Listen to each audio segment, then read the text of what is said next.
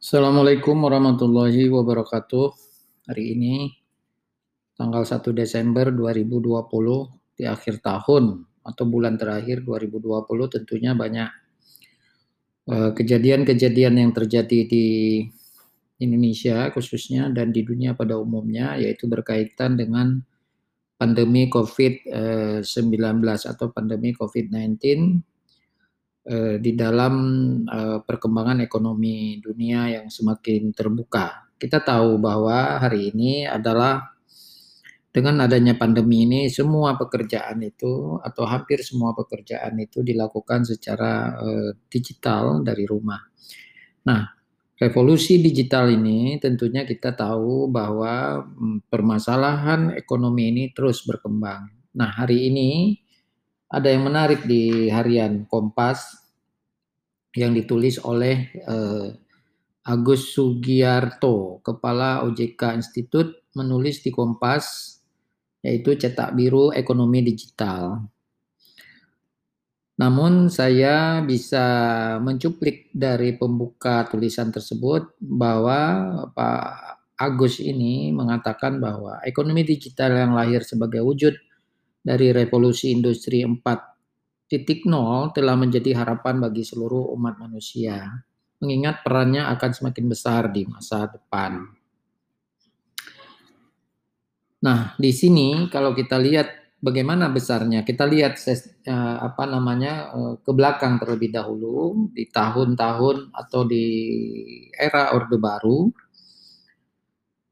bahwa uh, perdagangan bebas sebenarnya sudah dimulai dari sejak Orde Baru dengan dengan men, me, menetapkan atau membuat perjanjian-perjanjian internasional yang berkaitan dengan perdagangan bebas. Salah satunya adalah eh, Organisasi Perdagangan Dunia APEC atau Asia Pacific Economic Corporation yang berdiri pada tahun 1989 yaitu Forum Ekonomi 21 Negara. Nah, di sini kalau kita lihat dari dari APEC ini terus berkembang. Nah, di tahun uh, 1994 di Bogor di Indonesia ada pertemuan APEC kembali yang menetapkan uh, mendorong investasi terbuka di Asia Pasifik.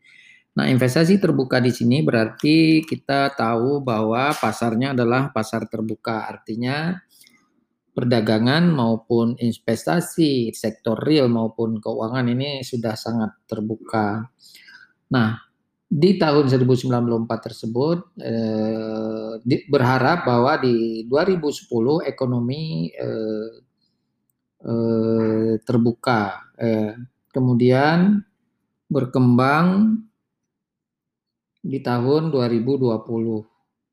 Nah, di sini kita kita lihat bahwa eh,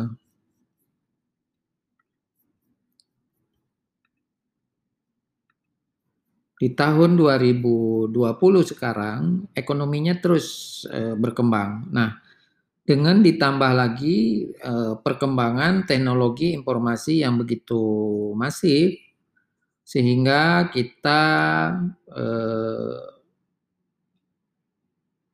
harus mengikuti kondisi perkembangan ekonomi ini. Nah, kalau kita lihat ke sana bahwa di tahun 1994 saya ralat mungkin sedikit bahwa eh, ekonomi industri ini sudah harus dimulai di 2010. Bayangkan nih sekarang sudah 10 tahun, kemudian berkembang di 2020 ini. Nah, dengan adanya ekonomi uh, digital ini, maka tahapan revolusi industri ini kita uh, bisa melihat bahwa ada empat tahapan revolusi industri yang sekarang itu adalah tahapan yang keempat. Di akhir abad ke-18 ini muncul revolusi industri tahap pertama. Nah, di sini ini muncul alat tenun mekanis pertama. Ini 1784. Kemudian kedua atau revolusi industri kedua di awal abad ke-20 yaitu di sekitar tahun 1870 di sini produksi pertama rumah potong hewan di eh, berkaitan dengan pengenalan produksi massal berdasarkan uh, pembagian kerja. Nah, ini sudah manajemen ini sudah mulai diterapkan. Kemudian di awal tahun 70 ini revolusi industri ketiga, ini penggunaan elektronik dan tenaga, uh, teknologi informasi untuk otomatisasi produksi. Kemudian sekarang adalah revolusi industri keempat. Nah, ini konektivitas manusia dengan mesin, dengan data, waktu, eh, sangat sangat pendek eh, di mana-mana. Nah ini kalau kita lihat perkembangan dari revolusi industri ke satu kedua itu 1784 ke 1870 hampir 100 tahun. Kemudian dari revolusi industri kedua ke revolusi industri ketiga ini 1970 dari 1870 tentunya 100 tahun ya kemudian kalau kita lihat dari eh, revolusi industri ketiga dan keempat ini sangat pendek sekali karena 2010 dua, bahkan sekarang ini kita lihat mungkin di bawah 100 tahun yang yang begitu pendek umur umur revolusi industri. Bagaimana nanti kalau revolusi kelima, revolusi industri ke-6 dan ke-7 dan ke-8.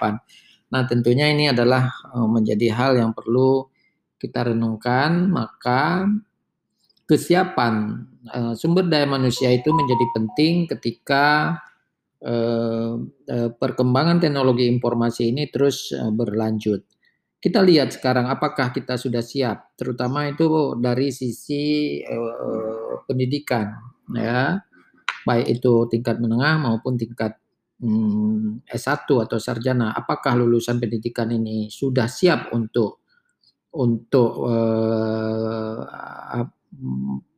berkolaborasi dengan uh, digital ekonomi ini? Kalau kita lihat sekarang ini lulusan pendidikan ini masih sebagai pencari kerja yang terbanyak Kemudian kalau kita lihat lagi pencipta lapangan kerja juga sekarang kurang ya atau mungkin entrepreneur itu juga masih kurang. Terus kemudian kalau kita lihat juga pertumbuhan pekerjaan tidak sebanding dengan banyaknya lulusan perguruan tinggi.